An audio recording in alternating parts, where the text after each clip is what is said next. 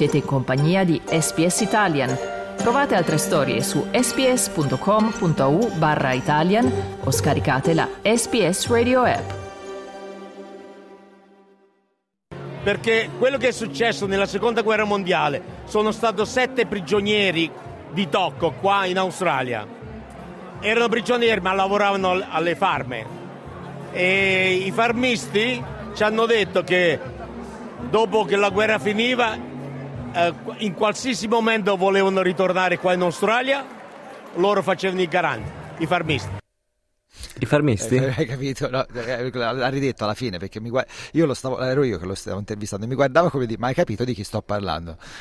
e quindi mi dice, farmi... eh ho capito, farmi... dentro di me facevo, ok, quindi farma... Ah, Ah, ah, ok. ok, ok, ho capito, insomma. Forse avete capito cosa vuol dire farmista, ma- magari lo spieghiamo un po' meglio anche dopo. Ma ah, tra l'altro, an- voi avete mai applicato per un visto? Tu hai applicato per visti, Andrea? Ho applicato per tantissimi visti, hai oltre che la crema, farm? solare, eh, la crema solare, ma anche per i visti.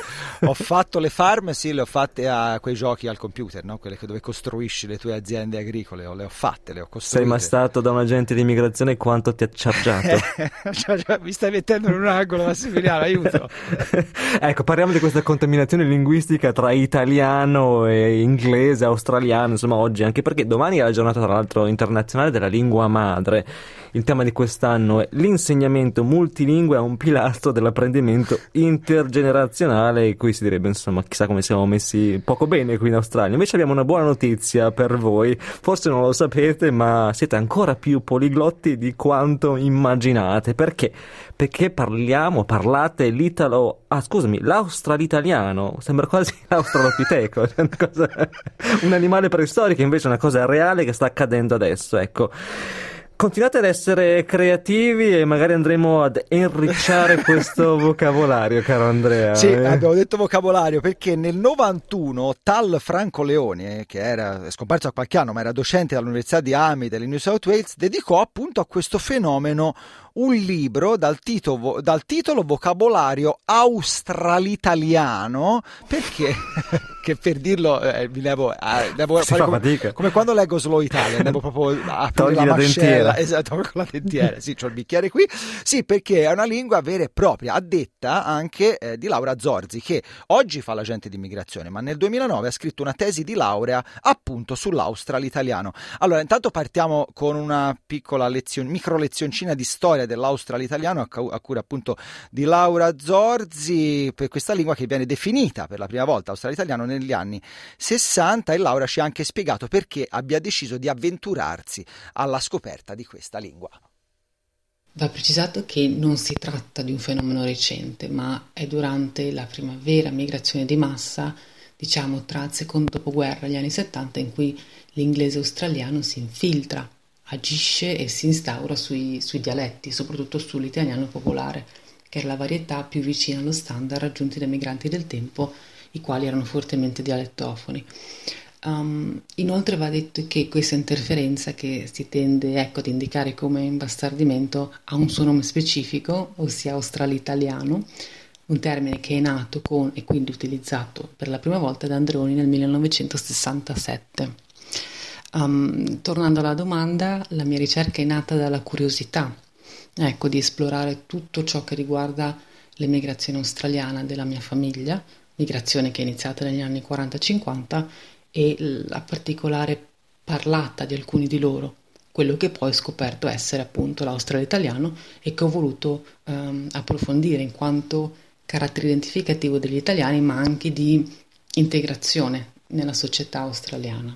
Ecco, questa era Laura Zolzi che ci dice che insomma a volte ci sta di uniformarsi a dei sistemi sia linguistici che di vita. No? Sappiamo notoriamente, Max, che sei un grandissimo sostenitore della Vegemite del brunch a fine settimana. Quindi, insomma... Si vede che non abbiamo amici in comune, caro Andrea, da queste voci che girano. Ah, no, perché mi era arrivata. Vabbè, comunque no. No, no. Ma dal punto di vista della lingua, a volte si innesca no? quel meccanismo forse volontario, forse involontario, per cui appunto, come detto prima, moppare alla dare all'Australia, lavare per terra, deliberare e consegnare o ci hanno mandato un messaggino ora su Facebook, printare e stampare, insomma, ecco, senza considerare false friend, eh, dagli anni 50 a oggi sono tantissime le parole o i modi di dire che subiscono un po' questa trafilatura al, bo- a- al bronzo, no? Ti tiro fuori un altro caposaldo della, della cultura italiana, e entrano spaghetti ma escono rigatoni e allora a volte si sente, no? Eh, ma questo non guarda bene, quello, quello non ti fa accapponare la pelle. Ah, non, non Questo guarda. è orribile, eh, sì. Eh. Poi noi, noi, noi, noi, dobbiamo, tu no, devo dire, spezzo una lancia a favore di Massimiliano Google che è l'unico e ultimo più, Confesso che, di sì, essere un estremista. Sì, estremista della lingua italiana, ma noi come spesso, insomma, in ogni ambito di lavoro un pro, avevamo un programma che si chiamava Drupal, insomma, per, per, processare i file e quindi ci chiedevamo a vicenda, mi puoi drupalizzare quel file? file? Quindi insomma, chi è senza peccato scali la prima pietra. Eh, la lancio io allora a questo punto, visto che quel peccato non l'ho commesso, ne ho fatti altri, ma non quello. Ecco, sembra quindi di poter dire che gli immuni a questa infezione linguistica, che ha anche un termine tecnico, esiste, è stata certificata come ibridismo, ecco, sono sempre meno chi, chi si astiene. E ai più anzianotti che parcavano il carro davanti alla fensa o che compravano parrotti o cocatili al mercatino delle pulci Oggi ci sono cuochi skillati che applicano dopo aver fatto le farme e deliverano anche poi i loro prodotti, giustamente. Beh, eh beh. E a detta di Laura Zorzi, l'australiano di una volta era molto più diffuso e articolato di oggi. L'australiano però è un fenomeno linguistico che si è già molto affievolito rispetto alla sua nascita, ehm, data la maggior conoscenza da parte delle nuove generazioni, dopo la prima, che è quella considerata, diciamo, non è considerata l'artefice, ehm, una maggiore conoscenza quindi di inglese e anche dell'italiano standard e anche data l'immersione in un ambiente che è sostanzialmente anglofono, ehm, in quanto culturalmente eterogeneo, cosmopolita e nel quale l'uso dell'inglese è più fortemente motivato come lingua comune rispetto all'italiano. Eh, anche vari studi, tra l'altro, hanno confermato il suo graduale declino all'interno della comunità italo-australiana, nonostante eh, l'uso che ne possano fare i, vari, i nuovi migranti. Ecco, però qualche segno di vitalità in realtà l'abbiamo già intravisto nei, nei, nostri discorsi, per cui vedremo, ne parliamo appunto con voi oggi. Da che parte state? Sdoganate tutto o siete per il no Pasaran? Conservatori o progressisti? Chiamateci al 1300 799 626, potete anche inviarci un sms allo 0429 996 263 o scrivere un commento sulla nostra pagina facebook.com barra sbs Italian. E adesso abbiamo in collegamento Gianetta Zino. Gianetta, buongiorno. Pronto Gianetta? Buongiorno. Eccoti lì, come stai? Io sto bene, grazie Andrea. Allora, io sto molto bene, grazie. Gianetta, è un, possiamo definirti un'eoliana doc? Sì, sì assolutamente. Che insomma, si pro, e... ti, prodi, per, ti introduco anche per quei pochissimi che non ti conosco, che insomma, okay. che, che, organizzi eventi per il club regionale più antico d'Italia, cioè l'Eolian Club di Brunswick. E quindi ti chiediamo, tu da che parte stai? Sei, cosa sei, un'ortodossa oppure sei una, un, per il laissez-faire? Cosa, cosa, cosa preferisci? Come la vivi allora, questa situazione? Andrea, io sono nata qui, sono di seconda generazione. La mia madrelingua è l'italiano, quindi io ho imparato a parlare l'inglese quando ho incominciato la scuola elementare e poi negli anni ho eh, emesso questo austra-italiano. Quindi so parlare tre lingue, italiano, Fantastico. inglese e austra-italiano. E, um, diciamo, crescendo in questo ambiente eh, che c'era la lingua italiana a casa e poi l'inglese a scuola, con il, mio fratello, mia sorella abbiamo eh, sviluppato una lingua nostra, diciamo, invece di andare al negozio 7-Eleven, noi lo chiamavamo 711, no? È normale. Va tradotto poi, tutto, certo. e poi invece, e poi questa lingua austra-italiano ehm, per, eh, per, noi era, eh, eh, faceva parte della, mm, diciamo, una parola inglese, italiana, mischiato con un po' dell'accento inglese. Ti faccio degli esempi. Invece di bambina, noi um, diciamo bimba girl o, o, poi anche bambin. Vedi? Bambin mi piace perché mi ricorda anche un po' Bambi. yeah, ok. E poi, ok, questa ti piacerà sicuramente. Invece di andare a prendere o mettere la benzina, noi la chiam- chiamiamo la benzina, ok? e quindi io vado a prendere, mettere la benzina nella mia macchinuccia. Ah, quindi non nel carro, la metti proprio nella macchinuccia.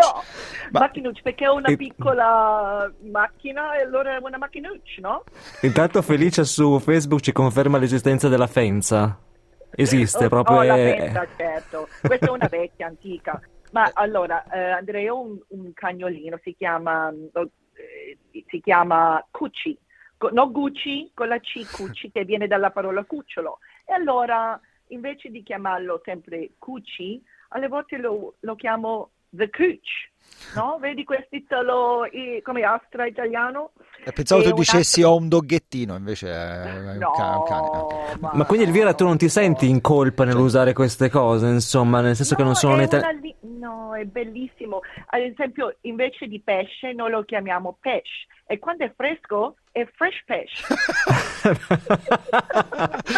Il fresh pesce, ora ci proverò. Domani vado qui in Victoria Market e vedo quanti me ne tirano in faccia se dico fresh pesce.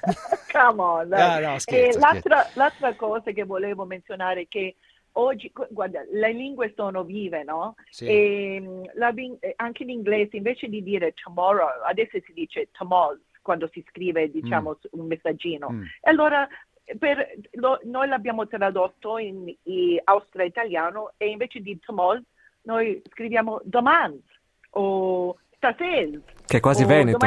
Esatto. stavo, io l'ho sempre detto. causa Massimiliano perché qui mi sempre detto io. La Z, la Z. E, allora, ieri ho pensato, ah, domani mattina devo andare alla radio, no? e, ma l'ultima che volevo, anzi no, nel mio mestiere ci sono questi italiani che ovviamente sono um, arrivati, arrivarono um, dopo la seconda guerra mondiale e quindi loro anche hanno un linguaggio un, um, che è diverso. Ad esempio, uh, che voglio dire prima che faccio l'interprete come mestiere, e invece della pillola dicono la tablet quindi ingeriscono un portatile. Uh, e allora si deve... Quello è il tablet, esatto. però è diverso. Quello è maschile, è vero, la tablet. Non lo so, la bellissimo, tablet. bellissime queste cose, tra l'altro fre, pe, Pesh Fresh è, per, potrebbe essere anche il titolo della nuova canzone di Mahmood a questo punto. Gli, gli mandiamo un messaggio, gli mandiamo un messaggio, guarda che poi fa già che rima da sola. Quindi Gianetta, grazie per aver portato questa ventata di... Questo va oltre secondo me l'Austral italiano, sei andata proprio oltre Fenza, Carro, cioè proprio un altro, un altro oh, livello. Un altro mondo. Un altro ma, mondo. Ma, Andrea, tipo, l'ultimo, ok? Vai, l'ultimo. Allora, eh, ero al lavoro l'altro giorno e una collega mi ha detto uh, passami un surge. Eh? Aspetta, non lo so. Passami, ci sono arrivato. Surge, cos'è? Eh? Un surge è dialetto per il topo, no? E il topo sarebbe the mouse. Passami un surge. Ah, the mouse per il computer. Cioè il sorcio, ma, ma nemmeno il, il topo, il sorcio passa. che, che mouse ci avete al lavoro? Mandami una foto poi. Come sono fatti? Okay. ok, va bene. Allora noi usiamo questo, il nostro surge, tra l'altro, yeah, per sì. ringraziarti prima di tutto e per passare la linea. Grazie Gianetta, davvero, grazie, grazie tante. Ciao Gianetta. Buona, buona, giornata. E abbiamo grazie, in collegamento, se non sbaglio, Elvira Andreoli. Elvira, ci sei? Buongiorno Andrea, buongiorno Massimiliano. Eccoti che, bel discorso, eh, sì. che bel discorso di trovarmi a prima mattina. Ecco, eh, eh, domande so, i, sorci, i sorci di mattinata possono risultare indigesti, ma in un'intervista del 2018 sei stata defin- no, fatta da noi medesimi di SBS Italian come proud bilingual, ma a questo punto sei trilingue, cioè come, co- come vivi questa tua situazione eh, tra italiano, australiano e australitaliano, Elvira? Raccontaci. Uh, veramente tutto dipende da, da, con chi mi trovo, dove mi trovo, eh, qua, quando è l'occasione. Veramente se mi trovo con i miei parenti in Italia oppure se mi trovo al telefono con delle amiche e amici no? in Italia, cerco di non fare entrare delle parole australianizzate perché sennò c'è il silenzio, cioè con le zanzare che si sentono al telefono. Vero, sguardi persi sì, proprio. Allora cerco di, di, di, trovare le parole tipo a livello universitario, che, miglior, le, le, le parole migliori che posso usare, però se mi trovo con delle amiche di scuola con cui abbiamo cresciuto per sempre, eh, ogni tanto strano sono nata qui, però alcune volte le parole in italiano mi vengono più, eh, più facilmente che le parole in inglese. Per esempio la farma, la fattoria, la moneta, tutte queste cose che si, che si erano parole australiani, australianizzati, inglesi italiana, italianizzati qui in Australia.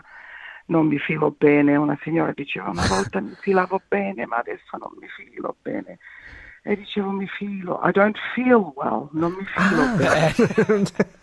Però non lo ancora non riuscivo a capire. Diceva, sì, e, e, e, io questa cosa quasi quasi mi commuoveva perché era la sua, la sua uh, versione di um, um, assimilarsi nella cultura, come per dire io so qualche parola in inglese come il, um, quando una persona cerca di sentirsi parte di una cultura cerca di inserire qualche parola in inglese, per esempio, mamma quando era viva parlavamo in italiano con, con i parenti in Italia e io davo il telefono a mamma, diceva sì, tutto è bene, you know, e tutto va a posto, sore mia, ma you know, e dico ma zia non capisce you know, e ogni tanto inseriva you know, oh, doesn't matter, eh, cosa vuoi, doesn't matter. Eh, qualche cosa che anche per lei la faceva rendere, faceva sentire parte di questa cultura un po'.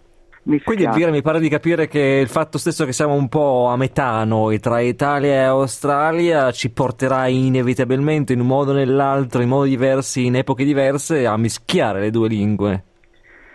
Credo di sì, è la bellezza adesso che stanno arrivando, di quello che ho capito, più italiani giovani adesso che negli anni 50. È la cosa bella che portano lingua, eh, ancora più lingua, magari lingua più studiata, bambini che crescono qui, che parlano l'italiano, che hanno contribuito anche a questa, questa sensazione di chic, di, che è una cosa un po' chic per i giovani imparare l'italiano. Sì, c'è stato un po' un cambio di paradigma, è vero, no? Prima si tendeva a eliminare proprio l'educazione dell'italiano, l'istruzione, l'insegnamento dell'italiano. Stavo per dire educazione, eh? non so se hai notato, eh, stavo scivolando, ma mi sono ripreso proprio al volo eh, l'insegnamento dell'italiano perché appunto dove, eh, c'era l'obbligo di inserirsi rapidamente nella società australiana, oggi invece, insomma, si legge sugo nei menù dei ristoranti. Sì, infatti è una cosa, è una cosa molto carina. Io suono um, e musica e ogni tanto andiamo nei paesi un po' lontano e, e mi diverto sempre quando andiamo a Ingham nel Far North Queensland. Lì a Ingham trovo italiani, cioè ti dicono hello, how are you, mate? Per esempio parlano con gli amici, una persona anziana che dice oh yeah, how are you? E poi si gira la moglie e dice Maria picchiami o coso. Allora in, un, in una parte della conversazione sembra un australiano tipo con un po' di erba in bocca, col cappello che guarda tutto il, il terreno e poi si gira e sembra di, di, essere ancora in Calabria. Questa è una cosa fantastica, è la stessa persona, si, eh, si, muove, si, si cambia da, da, cultura all'altra, è tutto attraverso la lingua, è una cosa bellissima. Guarda, Bellissimo. Grazie mille Elvira per averci raccontato anche la tua oggi, grazie mille. Grazie a voi, ciao ciao. E noi ringraziamo quindi Elvira Andreoli. Questo è il momento, siccome sono le 8.50 quasi 2, caro Massimiliano, di prenderci, di, di, di breccare, no, come si dice, di prenderci una pausa, di, di, di breccare. Br, br, brecchia- ciao, sì, ciao, tra poco, ciao.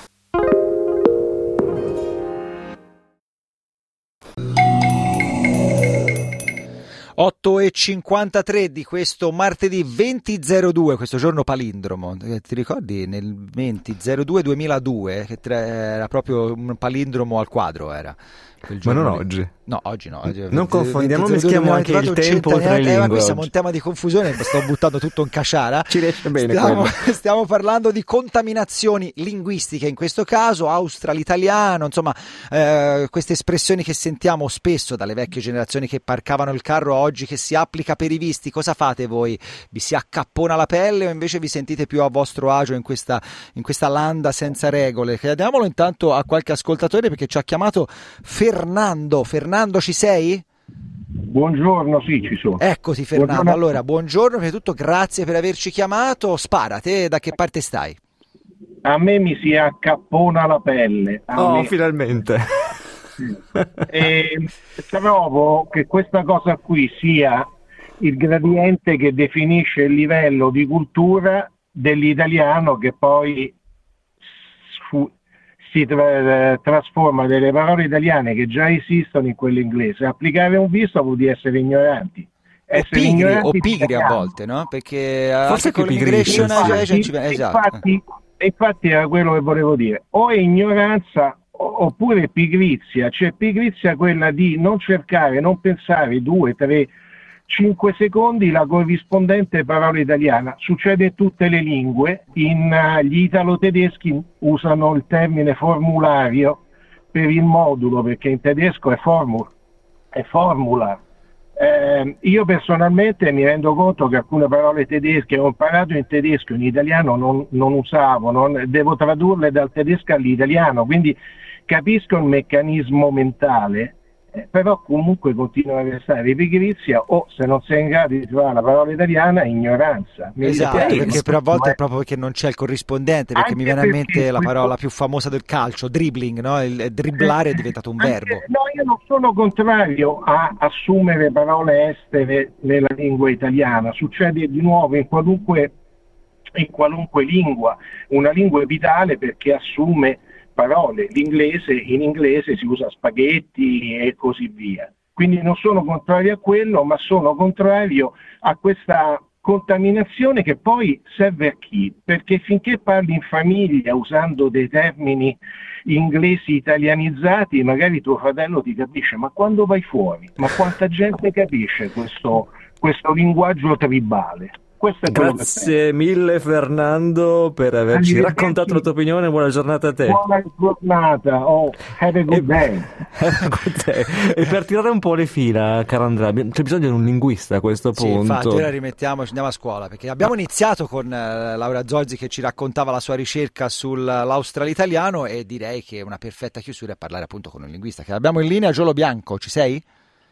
Sì, ci sono, buongiorno. Eccoci, ciao, buongiorno, prima di tutto grazie per essere disponibile a quest'ora del mattino, quindi raccontaci sia la tua esperienza personale e anche dalla tua interpretazione appunto da, da linguista. Del fenomeno de, di questo language mixing, lo chiamiamo usando l'espressione inglese, le dice? Sì, sì, certo, dell'australo-italiano, dell'usare a volte ah. anche del tradurre, del dire applicare per un visto invece che usare un'espressione che in italiano abbiamo. Va bene, ma questo è un fenomeno universale, si trova eh, quando ci, c'è contatto, si chiama language contact in inglese, il contatto fra le lingue, si nota beh, in tutta la storia della migrazione, ad esempio gli italiani in Argentina o in Uruguay eh, hanno ver- mm, quasi pr- praticamente creato una nuova lingua. Tutte le lingue eh, attraversano questa fase di adottare parole da altre lingue e lo fanno per un sacco di motivi. Se guardiamo la stampa italiana, oggigiorno vediamo il Sole di 24 ore, eh, testata che si occupa del commercio, c'è un sacco di parole inglese lì e poi mh, mm, possiamo fare il paragone con la Gazzetta dello Sport dove ci sono tantissime parole e lo fanno spesso quando c'è una parola, un'espressione italiana abbastanza efficace per esprimere il concetto che vogliono esprimere. Questa è una Posso... cosa abbastanza evoluta nel mondo e non è una cosa che tu, del tutto negativo, però ci sono aspetti abbastanza negativi, nel senso che possono um, influire sulla capacità culturale incis- della lingua di avere una certa incisività in vari uh, espressioni, modi di espressione. Infatti in, in Svezia stanno cercando di, di uh, eh, porre fine a questo uso quasi eh, totale dell'inglese. Gio, ci resta soltanto un minuto. Volevo chiederti semplicemente quale emozione tu provi istintivamente quando senti l'uso di una parola di una, in un'altra lingua nuovo che non è mai stato prima. C'è tipo... un senso di difesa o ti incuriosisce? Cosa, come reagisci? Tutte e due, io trovo ad esempio nella Gazzetta dello Sport che leggo ogni tanto una certa delusione e a volte anche rabbia quando vedo espressioni che impoveriscono l'italiano eh, perché forse non capendo bene eh, il connato del, eh, la connazione del, dell'inglese che usano adottano parole che mh, mm, hanno come dire una una forza semantica inferiore a quella uh, italiana. Però bisogna tener conto che l'inglese è pieno di parole italiane. Uh, andando alla musica classica si trova che quasi un intero voc- vocabolario di espressioni italiane che sono ormai uh, uh, e, usate. E purtroppo è codificate, ma ne dobbiamo parlare in un altro momento perché abbiamo 15 secondi. Noi ringraziamo Giolo Bianco e tutti quelli che hanno partecipato menzionando anche il brasciarsi i capelli o gluarsi le cose. Linea Dario Castaldo per il GR della seconda ora. Volete ascoltare altre storie come questa? Potete trovarle su Apple Podcasts, Google Podcasts, Spotify o ovunque scarichiate i vostri podcast.